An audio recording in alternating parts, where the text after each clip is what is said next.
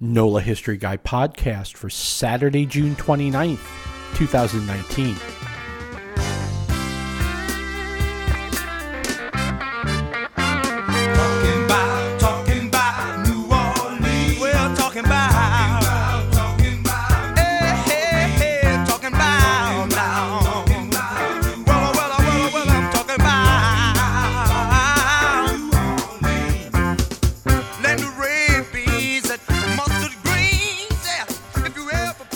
Welcome to a hot, sweaty version of the pod this week. It's uh, yeah, it's it's been a muggy one uh, this weekend, of course. Uh, short form stuff this uh, this week. Uh, no, uh, I'm still trying to process the whole closure of the Times Picayune and write something up long form on that. And we've got a couple of other interviews in in the can that we're going to get to. But for the moment, we're going to do our, our regular routine. We're going to pick uh, do our pick of the week from Today in New Orleans History or NewOrleansPast.com. Uh, Miss Campanella's got a new book out about West End. Be sure to check that out. Uh, and uh, then we'll talk a little bit. We're going to unpack a photo from 1960 as well. Uh, just a, a quick thing because you know it's it's like this is the the final weekend. Sunday, June 30th, is the last edition of the New Orleans Times Picayune, and we're gonna do some some deep dive stuff on the Picayune because it's just, well, I mean, I, I'm 60 years old and it's always been there. You know, it's that kind of thing.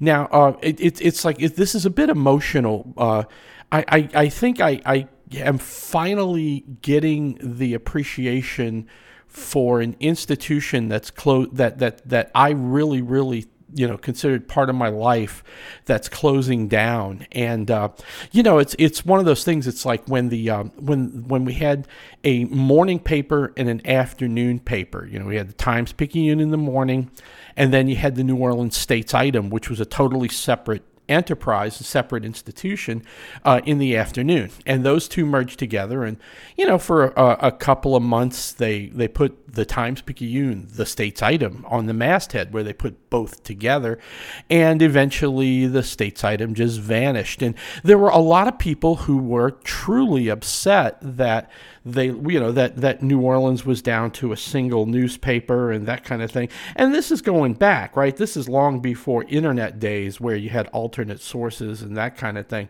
So, yeah, you know, it's like and I I as a, as a as a younger person, I never really appreciated that. And then just, just totally shifting gears, you know, the idea of uh of of uh, even the the uh, the high school merger that is so close and so near to my heart because I've written so much about it. Uh, the merger of St. Aloysius High School with Cor Jesu High School, and and let's face it, you know, it's like for me, I I am even though I got to Brother Martin in its third year. You know, it's uh, the the Brother Martin High School opened as that school in the fall of '69, uh, and then I got there in the fall of '71, and it was kind of like by '71, it was like the Times Picayune was still just that big thing, and States Item was long gone. You know, that we we were Brother Martin, we weren't. Cor Jesu, we weren't Aloysius at that point. So again, to to an extent, I was a a dis. Well, I don't know if I. Yeah, I guess I was a dispassionate observer. I was an eighth, eighth grader who was at this really cool new school kind of situation. So I, I've always been kind of on the outside looking in. Even uh, after Katrina, uh, with the uh, the church parish mergers in the Catholic Church. Uh, none of that had a direct impact on me. You know, at, by Katrina, we you know we had the house. We you know we, we were out here in the Metries, in Saint Anne, uh, in, in Saint Anne Parish. One boy was already out and off to Brother Martin, and the other one was you know was at Saint Anne School. But there was no uh, there was no consolidation, no merger. You know, no no uh, no change in anything. But if you were you know, if you were at uh, some of these these schools, you know, like or some of these parishes, like like uh, Cabrini out in Gentilly, merging together with St. Raphael to become something else, I, I get that. You know, it's like, but again, I've always been the the, the you know the the on the outside and kind of objectively looking at this. It's hard for me to objectively look at this acquisition of the Times Picayune by the New Orleans Advocate, and uh, so I, you know, from a from a historical, from an you know an analytical impact on the city and its future kind of thing, I still need some time to process that. So, all right, but anyway, we're going to unpack a '60s photo, and we're going to talk a little bit. You know, we've got our pick from uh, from today in New Orleans history. So, uh, yeah, pull up a chair and let's get rolling. So today on NewOrleansPast.com, we're or, or with in NewOrleansPast.com, I should say, we're going to do our pick of the week uh, segment uh, for the pod. Uh, we're going to go back to June 25th, and uh, today in New Orleans history does June 25th, 1906. John Lenfant's request to open a bar and grocery at 2001 North Rampart Street was taken under the consideration of the city council. It was one of many businesses he would own.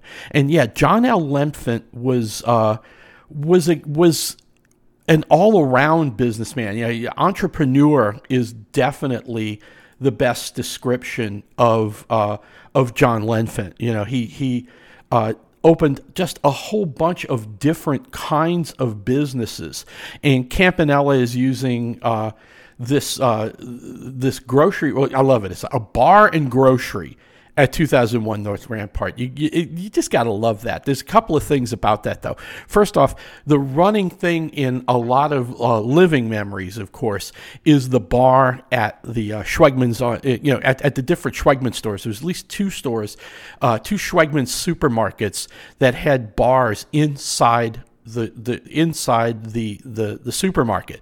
So the wife could go off and make groceries, and and, and Papa or Daddy could go and basically stand up in the bar and have a beer.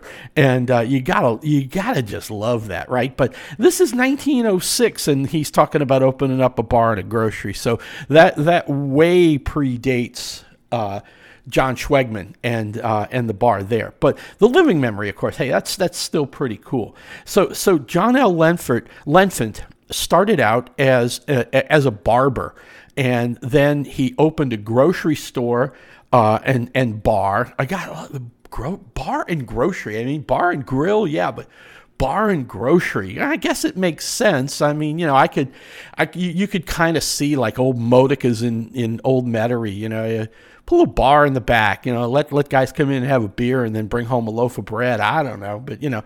So anyway, at uh, Elysian Fields and Villere Street, then um, he. Uh, uh, Lenfant was a, a, a uh, sparring partner. It says sparring partner of boxer Jack Kilrain, and I'll have to look that up. I'll have to ask. We'll I'll, I'll, we'll tag Derby on that to see what's going on. Then he had a drugstore, a nightclub.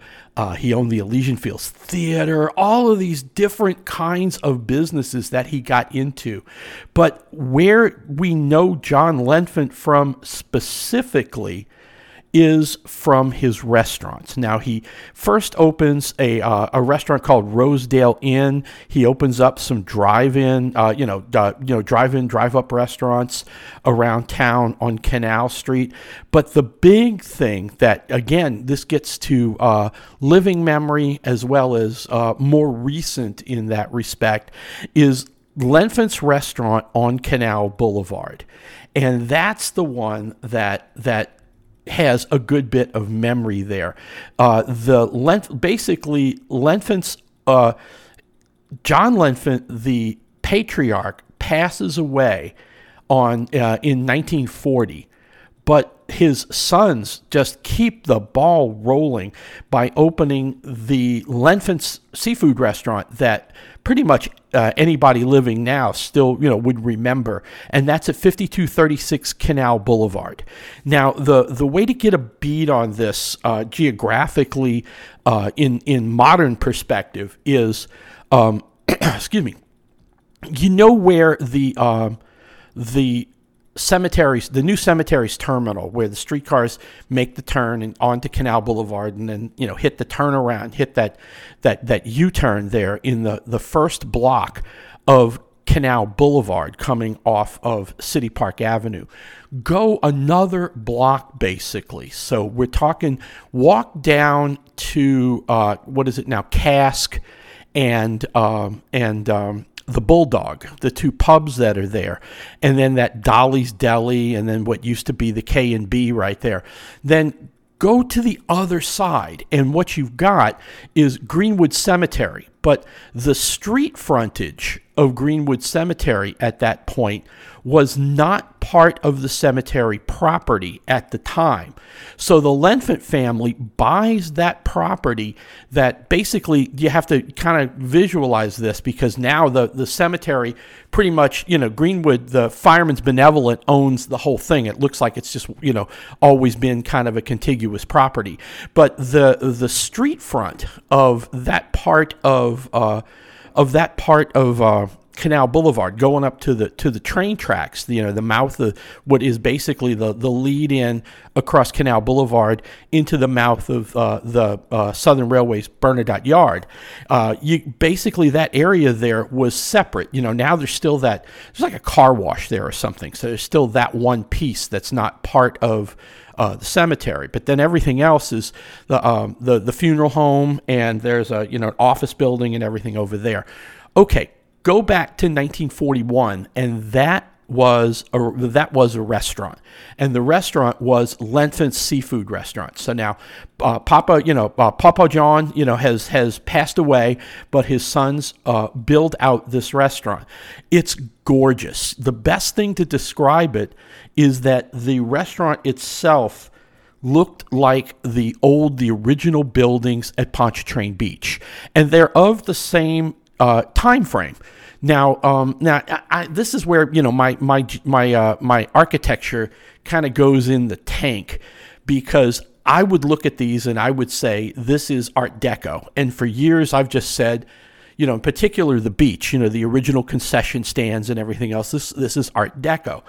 Now I'm, I'm, I'm reading several sources and they're saying that that Lenfants and also the stuff at the beach were uh, a style of architecture that's known as streamline modern, and it's modern, modern, uh, you know, modern with an e on the end, basically.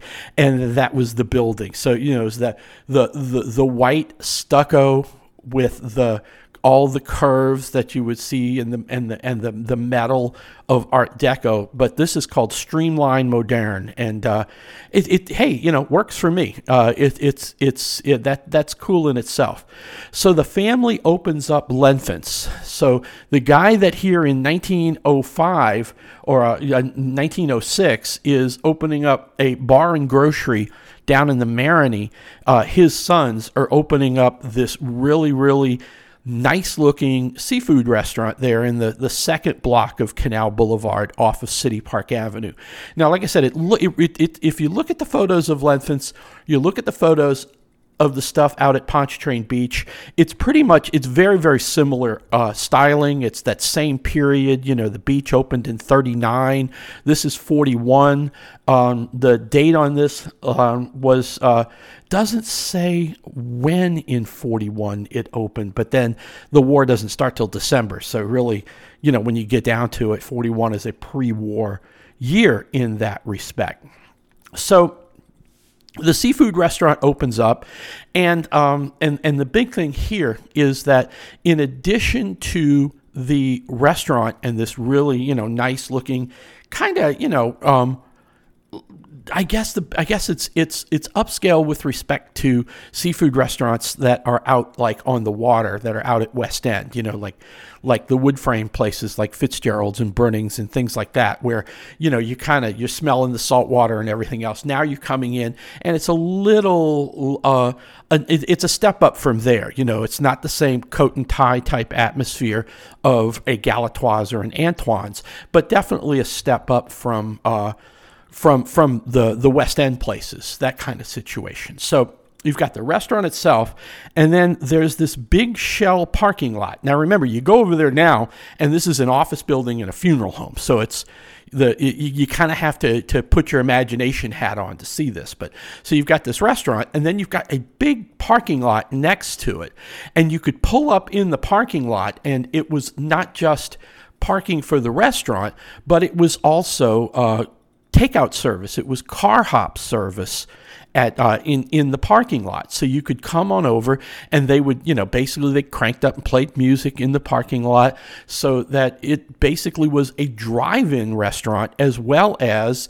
Uh, the dining seating inside, and that is one of the things that was loomed large in a lot of folks' memory is the idea that basically you could drive up, park your car, the car hop, you could order some seafood, the car hop would bring it out to you. Then you had your choice, right? You could either, you know, it's like if you, if you had it to go, you could, you know, take it home at that point. But you're kind of, you know, it's like pulling up at Sonic or the old hoppers on Veterans or something. You know, it's basically you're eating in the car, you know, it's a car, car hop takeout service uh, type environment, and that was incredibly popular because you know the kids could get out. You could kind of they could kind of run around a little bit. You got to be careful with cars pulling up and leaving and everything, but you could get out of the car and stretch for a minute, and then come in. You know, it's like you know, come eat. You know, eat a eat, eat your po' boy, eat a sandwich while you know they're in the parking lot, and then head home. And of course, that was less expensive than the sit down uh, prices inside because, of course, well, they didn't have you know it's a shell lot, right? All you had to do is deal with the, uh, you know, the cost of the food and the cost of the uh, of of the car hop himself kind of situation. So that is that's Lenfant's in itself, and the seafood. Uh, I for the you know for the life of me i'm sure there are people who would if they were still alive would be dragging the quality of lenfant's food but uh, yeah, i rarely heard any complaints from anybody over time you know real serious complaints about oh the place was terrible kind of thing. Uh, so you know it's just generally you know good reputation good name and all of that. Um, somewhere along the line in the 50s uh, the restaurant itself had uh, well the restaurant itself always had because there's multiple dining rooms in in the building and um, the restaurant had uh, been doing a good bit of you know rotary club kiwanis club kind of meeting type stuff in uh, in the different dining rooms.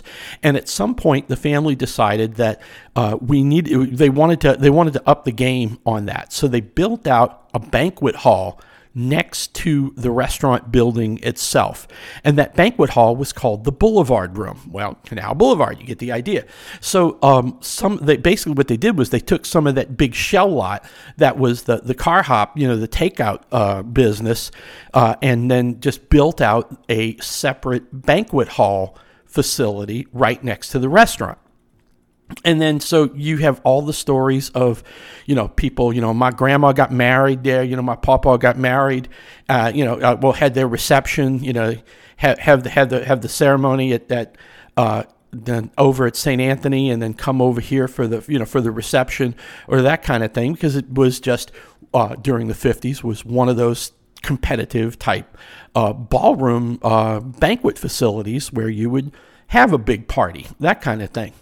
The other thing that you used to hear, and again, it's like this goes back, you know, I'm, I, a lot of these stories picking the you know the listening to folks in particular from the 70s through the 90s and so therefore by now you know now we're, we're, we're 20 years you know 30 years later uh, beyond that. And uh, so a lot of those people aren't with us anymore. But you know you'd have the the the folks who were teens, early 20s, in the 50s. And one of the big things that you'd see with um, with the Boulevard Room uh, with Lenfant's was they did a lot of dances and kind of open sock hop kind of things where you'd have, you know, just an open an, an open night dance. You know, you book a band, uh, and then uh, and all the teenagers would go to the Boulevard Room, and that would be the big sock hop kind of thing. And you know, it's like you could have a reception to you know after have a, a, a 10 o'clock or a noon wedding and then get everything reset by 6, 7 o'clock. Uh, the Catholic Church, long time thing, long long-standing tradition where you didn't have weddings on a Saturday night, so no wedding, no reception kind of thing. So it was, you know, just basically book a band and and do it that way kind of thing. So there's just a lot of stories about I met my I met my husband at uh, you know going to the dances at the Boulevard Room, and so that was kind of the idea there. Now I can't remember the story, and again, this is just the pick of the week, so I'm not. I didn't you know I wasn't deep diving, you know the the the the details of the business, but I remember stories, and if somebody, you know, somebody hearing this, if you get it, uh, you know, mention something in the comments or on Facebook or something that there was a, a, a separation of the two businesses. That at, at one point, the the the restaurant uh, the, the, the, the family either kept the restaurant and sold the boulevard room or vice versa, or different pieces of the family split off and they and, and the two businesses became separated. And there was a little bit of, you know, if there was a problem with one or the other, the other side of the of the business was ah, not us anymore, you know, that kind of thing. And I can't really I just can't remember the, the, the details on that, but you get the idea. So um, Lenfants itself, yeah, I, my personal memories of Lenfants go back to being a kid in, uh, you know, kid to a tween, where the family, you know, we would go and, you know, went, you know, uh, a few times.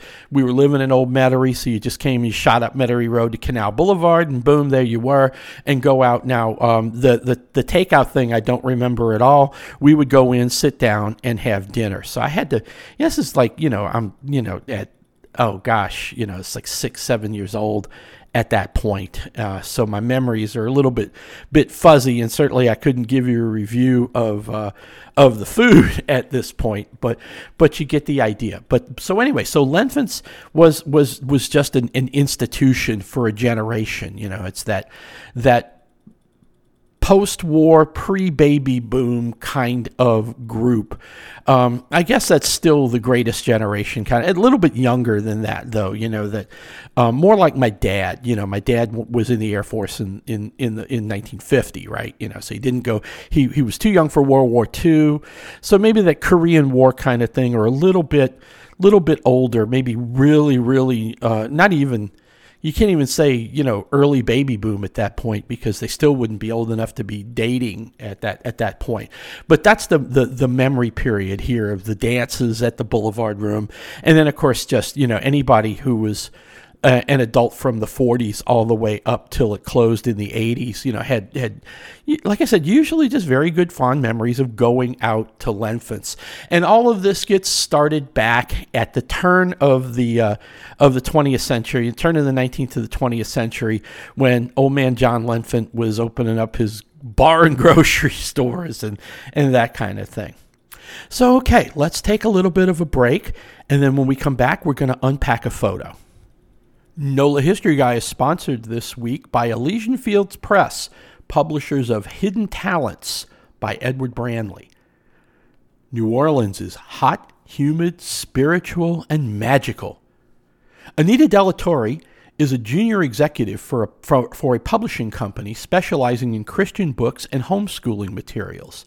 Anita's assignment uh, is to be her company's liaison with a New Orleans based radio preacher whose books the company publishes. A group seeking to discredit uh, Anita's client is all too excess. Uh, let's try this again. NOLA History Guy is sponsored today by Elysian Fields Press, publishers of Hidden Talents by Edward Branley. New Orleans is hot, humid, spiritual, and magical. Anita Delatorre is a junior executive for a publishing company specializing in Christian books and home uh, schooling materials. Anita's assignment is to be her company's liaison with a New Orleans based radio preacher whose books the company publishes. A group seeking to discredit their client is all too successful, and Anita must take steps to stop them using any means at her disposal. And Anita's means are formidable. She is a sorceress whose psychic talents extend well beyond those of most mortals. Renard Alciator is a 34 year old photographer who enjoys using his computer skills to mock Anita's client, the Reverend Jay Hadley. As Ren begins to receive information of financial and sexual improprieties from inside Jay Hadley Ministries, his life is threatened, and in the process, his own talents are revealed. He is placed under the protection of a shadowy organization known as the Assembly as he learns to use his talents to improve his photography, help others when he can, and defend his own life when challenged. What were once hidden talents emerge in the hot New Orleans summer. Only one will walk away when duel is joined. ElysianFieldsPress.com. You can buy Hidden Talents autographed there, signed by the author. Uh, you can order it from all the usual suspects online, and it's available at a number of local bookstores. Uh, again, signed copies of, of Hidden Talents you can get from ElysianFieldsPress.com. That's ElysianFieldsPress, all one word, dot com.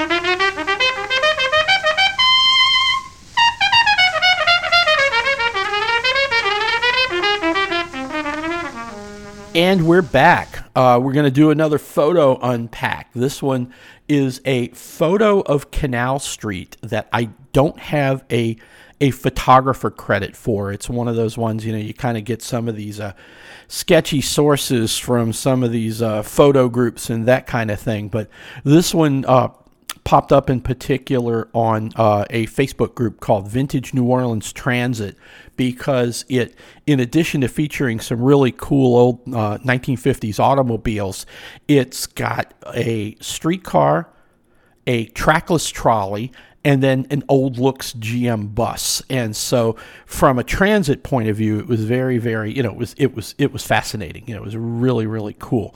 So it's basically a photo of the uh, of the the the um the 900 block of um of Canal Street on the downtown side. So it's got uh, there's you know it's got graphs, it's got Center Theater, National Shirt Shops, uh, National Shirt Shop.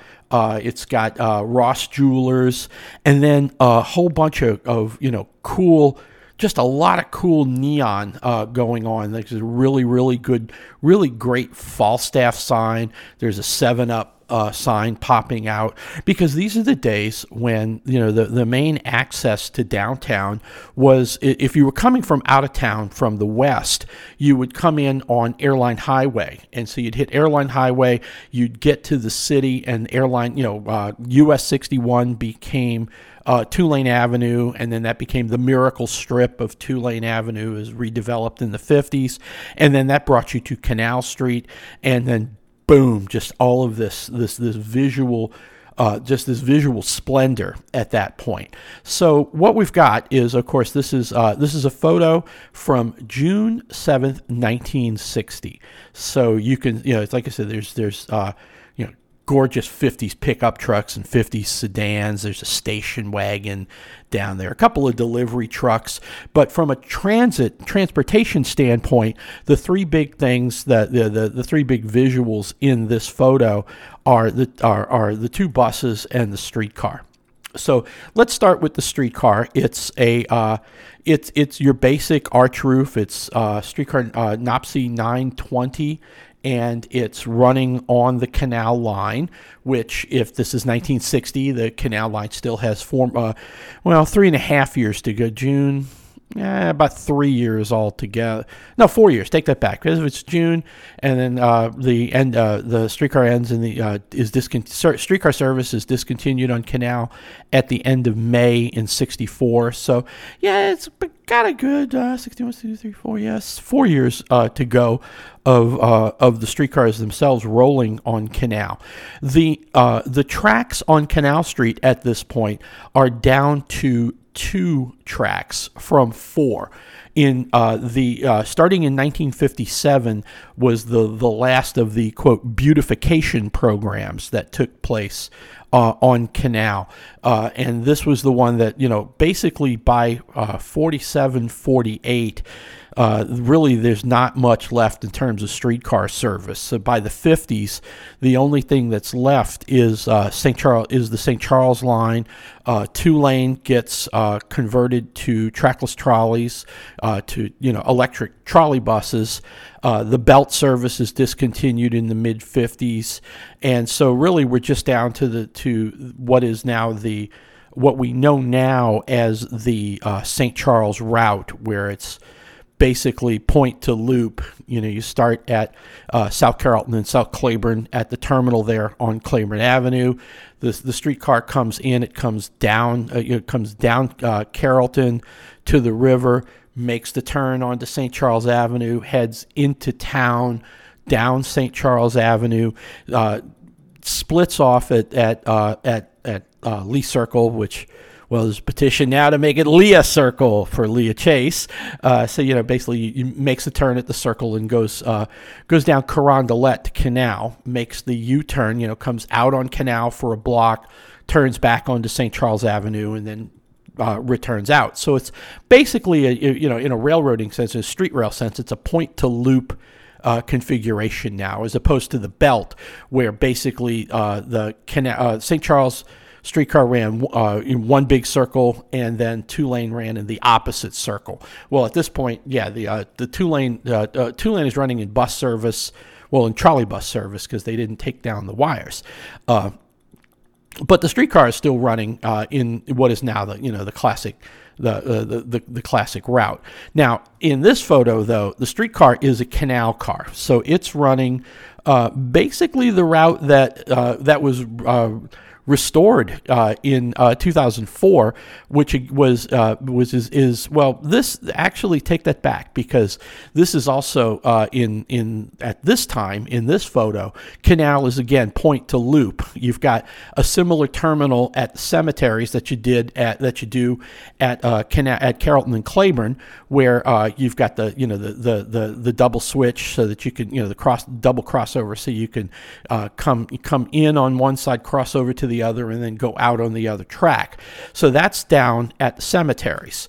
Uh, the the newer uh, line, everything merged into a single track. They changed the direction of the trolley poles and then went out on the um, you know came came to the terminal on the outbound track and then everything came into one. Then you took the, the crossover, took the switch, and headed on the inbound track. Of course, now, uh, ba- and so then from there, uh, uh, basically from the from the, the double terminal, the, the two track terminal uh, back in the 60s. Then the streetcar ran all the way down into town. So you see uh, this particular uh, streetcar is heading inbound on Canal, and he is going to get to uh, down at the end of at, at the foot of Canal, and uh, the way the the way the the line came to an end, of course, was to make the circle around the Liberty Place and the Liberty Monument just a single track turnaround, and then would park there uh, basically in front of what's now uh, One Canal Place. So, uh, so of course, when uh, when Saint when uh, Canal came back with the Red Street cars with the Von Dullens in 04, you had a the single track point down at the cemeteries, and then that ran point to point so that uh, you pulled up and there was a, a four track, three track terminal at, uh, still is there, at the end of Canal, at the foot of Canal, right there by you know, basically just in front of Brooks Brothers and Morton's and all of that in Canal Place. Uh, so that was the idea there. Now, essentially, because of the uh, Canal Boulevard terminal, the cemeteries terminal being over in that first block of Canal Boulevard, uh, essentially it's loop to point, if you will. You know, it turn the, the, the streetcars turn around in the loop on Canal Boulevard and then end up in the point uh, back at uh, at Canal at the at the foot of Canal. So at this time, though, in uh, in this photo, the um, the the streetcar is running to from that two track terminal to the turnaround at Liberty Place, then usually they would uh, the streetcar would make the turn, and then they would park, and uh, you know then the motorman, the conductor could you know take a take a restroom break, you know run into one of the little places nearby, you know get a, get get a cu- cup of coffee, get a coke or something, take a take a restroom break. Then when they came back, they'd start the outbound run back to the uh, to the cemeteries. So this this streetcar is going inbound. It's passing. Uh, it's passing Graff's uh, depart, uh, store. Then it's passing the. It's it's coming up on uh, the Center Theater, which uh, the Center Theater uh, was kind of a sketchy place, and then becomes the. becomes the Cine Royale Theater, which is still kind of a sketchy theater. the Cine Royale eventually ended its time as a as an adult film theater. You know, it was a porn theater uh, in in the '70s when it kind of you know ended its life. And then so this is all just a whole bunch of the you know classic two, uh, three story, four story buildings there in the 900 block, uh, coming up on uh, you know, you kind of see Baronne and O'Keefe in the background. And that's the thing is that there's not like at this point on this side of the street, you know, once you, uh, there's not the one big store, as it were. So all of these individual stores, you know, the, the, movie theater, uh, Ross's Jewelry, National Shirt Shops, they're all putting out their uh, their electric signs to to jostle and grab your attention. The um, the the Roosevelt Hotel which doesn't, you know, the Roosevelt, of course, doesn't have a, uh, you know, a facade or a front. It, isn't facing onto Canal Street, so it's kind of like on the other side. You always used to, you, you'll see uh, in a lot of uh, a lot of uh, photos of uh, Canal Street from the 40s and 50s, on in 50s in particular, on the uh, French Quarter side, you'll always see big electric signs pointing the way to the Monteleone Hotel for the same reason. You know, you're coming in off of Tulane Avenue and so you'd see that big Roosevelt Hotel sign, you'd know where to turn to go in and get to the hotel itself. Uh, two big signs that are there that, that always that I just love is the the big Falstaff sign that dominates the middle, uh, the center uh, to the to the background uh, in this picture, and then there's a Seven Up sign, and I just love you know I, I love the Seven Up logo. It just gives me it, it, it the Seven Up logo for some reason I don't you know have a specific thing to point to here, but it always it brings me back to uh, Pontchartrain Beach for some reason. So whenever I see the you know the Seven Up logo, it kind of makes me think of going out, you know, being a kid at the beach and everything like that. Okay, so the streetcar is coming and it's passing all of this stuff. It's already passed the two hotel. Basically, it's past all three of the quote big hotels if you were there, because you can see a little bit in the background. You can see the the sign for the Jung Hotel, and then a little bit taller, uh, which is now the what is it? The B Hotel uh, was the old Hotel New Orleans, and then of course you see the sign for the Roosevelt. But the Roosevelt Hotel, is, you know, strictly speaking, is not very visible in this photo because really it is a block back or half a block back at that point. Then there's the transit. So we talked about the streetcar, and we talked about the uh, the the automobiles that are in the uh, in the photo, and um, and so I picked up a couple of uh, you know uh, streetcar Mike uh, gave you know a couple some insight on the photo when we were talking about it on Facebook. And so uh, the first thing, if you go from the foreground into the back, so the closest uh, bus in the in the photo is a diesel bus. It's what they call a, a GM Old Looks bus, and that's the classic uh, maroon and cream livery of uh, of NOPSI, uh, the old. Uh, you know, we always say the old uh, the old unair conditioned buses because the green uh, flexible buses that kind of that basically replaced the streetcar and everything all had AC, but those old GM buses didn't. and but the um, the, the, the quote from Mike, he says, the GMC Old Looks bus is on an Uptown Express 70 or 71 because the lamps are turned on. And um, and it's hard to, yeah, it's like leave it, you got to leave it to the bus guy, you know, because Mike is our you know, Mike's the go-to bus guy. He's like, yeah, I'm zooming in on the photo now. I can see it. Um, the idea was with the um, with the with the the uh, with the express buses is you have the roll board on the front of the bus, and then next to on either side of the roll board were two big yellow, you know, amber uh, lights that would flash, and so if the um, if you if you saw the flashing lights, you knew that the uh, that the bus was in express service, and uh, he's saying 70 and 71, which were two of the express runs, and then there were the uh, the uh, express 80 bus. Uh, 80 was express 80 and 81 that would uh, that served Canal Street after the streetcar uh, was um, after the streetcar was discontinued was was uh, taken out of service.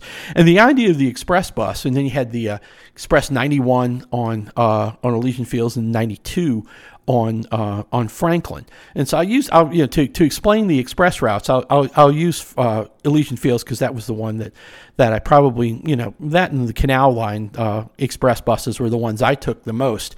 So the idea was that basically an express bus ran as a local from its origin from its its outbound terminal, which if you're um, on the on Elysian Fields was the uh, was the beach. So the big the, the big turnaround at the end at, at, at, Pontchartrain Beach on Elysian Fields. So the regular Elysian Fields bus and then the Express 91 bus would start there, and both of them ran in local service until you got to Gentilly Boulevard. Now you could, if you were just riding the express if you're just riding it from a local standpoint you had to pay a nickel extra to ride the express bus because what happened is you got to that point like if it was uh you know the uh, the Lake Vista bus on Canal or the Elysian Fields bus the express buses would hit a point where they would stop they would basically they'd stop stopping is what it was is they would just you know no more stops from a certain point until they got back downtown to canal street. And that's the idea. So if you were on the elysian fields on express 91 you, you it was in local service until it hit gentilly then when it got to gentilly it didn't make any other stops until it got to canal street. Same thing with the um, with with the uh, the Canal Street Express buses, basically that came up came up Pontchartrain Boulevard, or it came or or you know that was 80, uh, 80 came up like uh, Canal Boulevard, eighty one came up Pontchartrain Boulevard, and then when they got to the cemeteries, when they got to Canal Street itself, no more stops until it hit Claiborne, and then when it hit the Canal Street zone, it would continue. So the the uh, the Uptown uh, buses, it was uh, Jackson. Uh, there was one that ran up to Jackson, one that ran on Earhart, uh, and those lines, 70 and 71, would basically do the same thing. They'd hit a point and then they wouldn't take, they wouldn't stop any longer. And so that was that made it, you know, very appealing, you know, for commuters and, and that kind of thing. So Mike is right. You know, you can see the flashing lights if you zoom in on the Old Looks maroon and cream bus. Now behind the Old Looks bus you see a trackless trolley. And of course, it's an electric bus. Now, the first one's a diesel. So the livery on that bus is more or less the same. It's the bottom maroon and then the top cream. But of course, you've got all of the, uh, the electric stuff. You've got a hump on top of the bus on the roof, and that's where all the electrical connections were. And then, of course, the two big trolley poles going up to the wire. Because what happened was is that for those turn the for all of those trackless trolley buses, they would come up uh, Elk Place or Rampart, and then they turn and then go back down uh, Baronne uh, Street to you know just basically come back and head uh, on their outbound runs at that point. So Mike says that one is because of its its location on Canal Street that that second bus, the trackless trolley, is running on on on Jackson and it's it's running on the Jackson line. So it's you know basically running out uh, here from here to Jackson Avenue and then making the turn there and going to the river. So that's kind of it's like I said, it's just this old just this that old late 50s well it's 19 it's 1960 so yeah i guess you could say it's a 60s feel but it's really a late 50s feel in particular with the automobiles. You've got uh, women in you know longer dresses it's uh, men in shirt sleeves so it's it's a nice it's just a classy looking little photo. So go check it out and see what you see and see if there's anything that comes to mind or stirs a memory for you. And if you if you see it just go ahead and let us know in the comments Okay, and then that's the show for this week. I hope you enjoyed the two segments, and uh, yeah, we'll be back with some more stuff as we go along. So you guys have a good week, and we'll see you next time.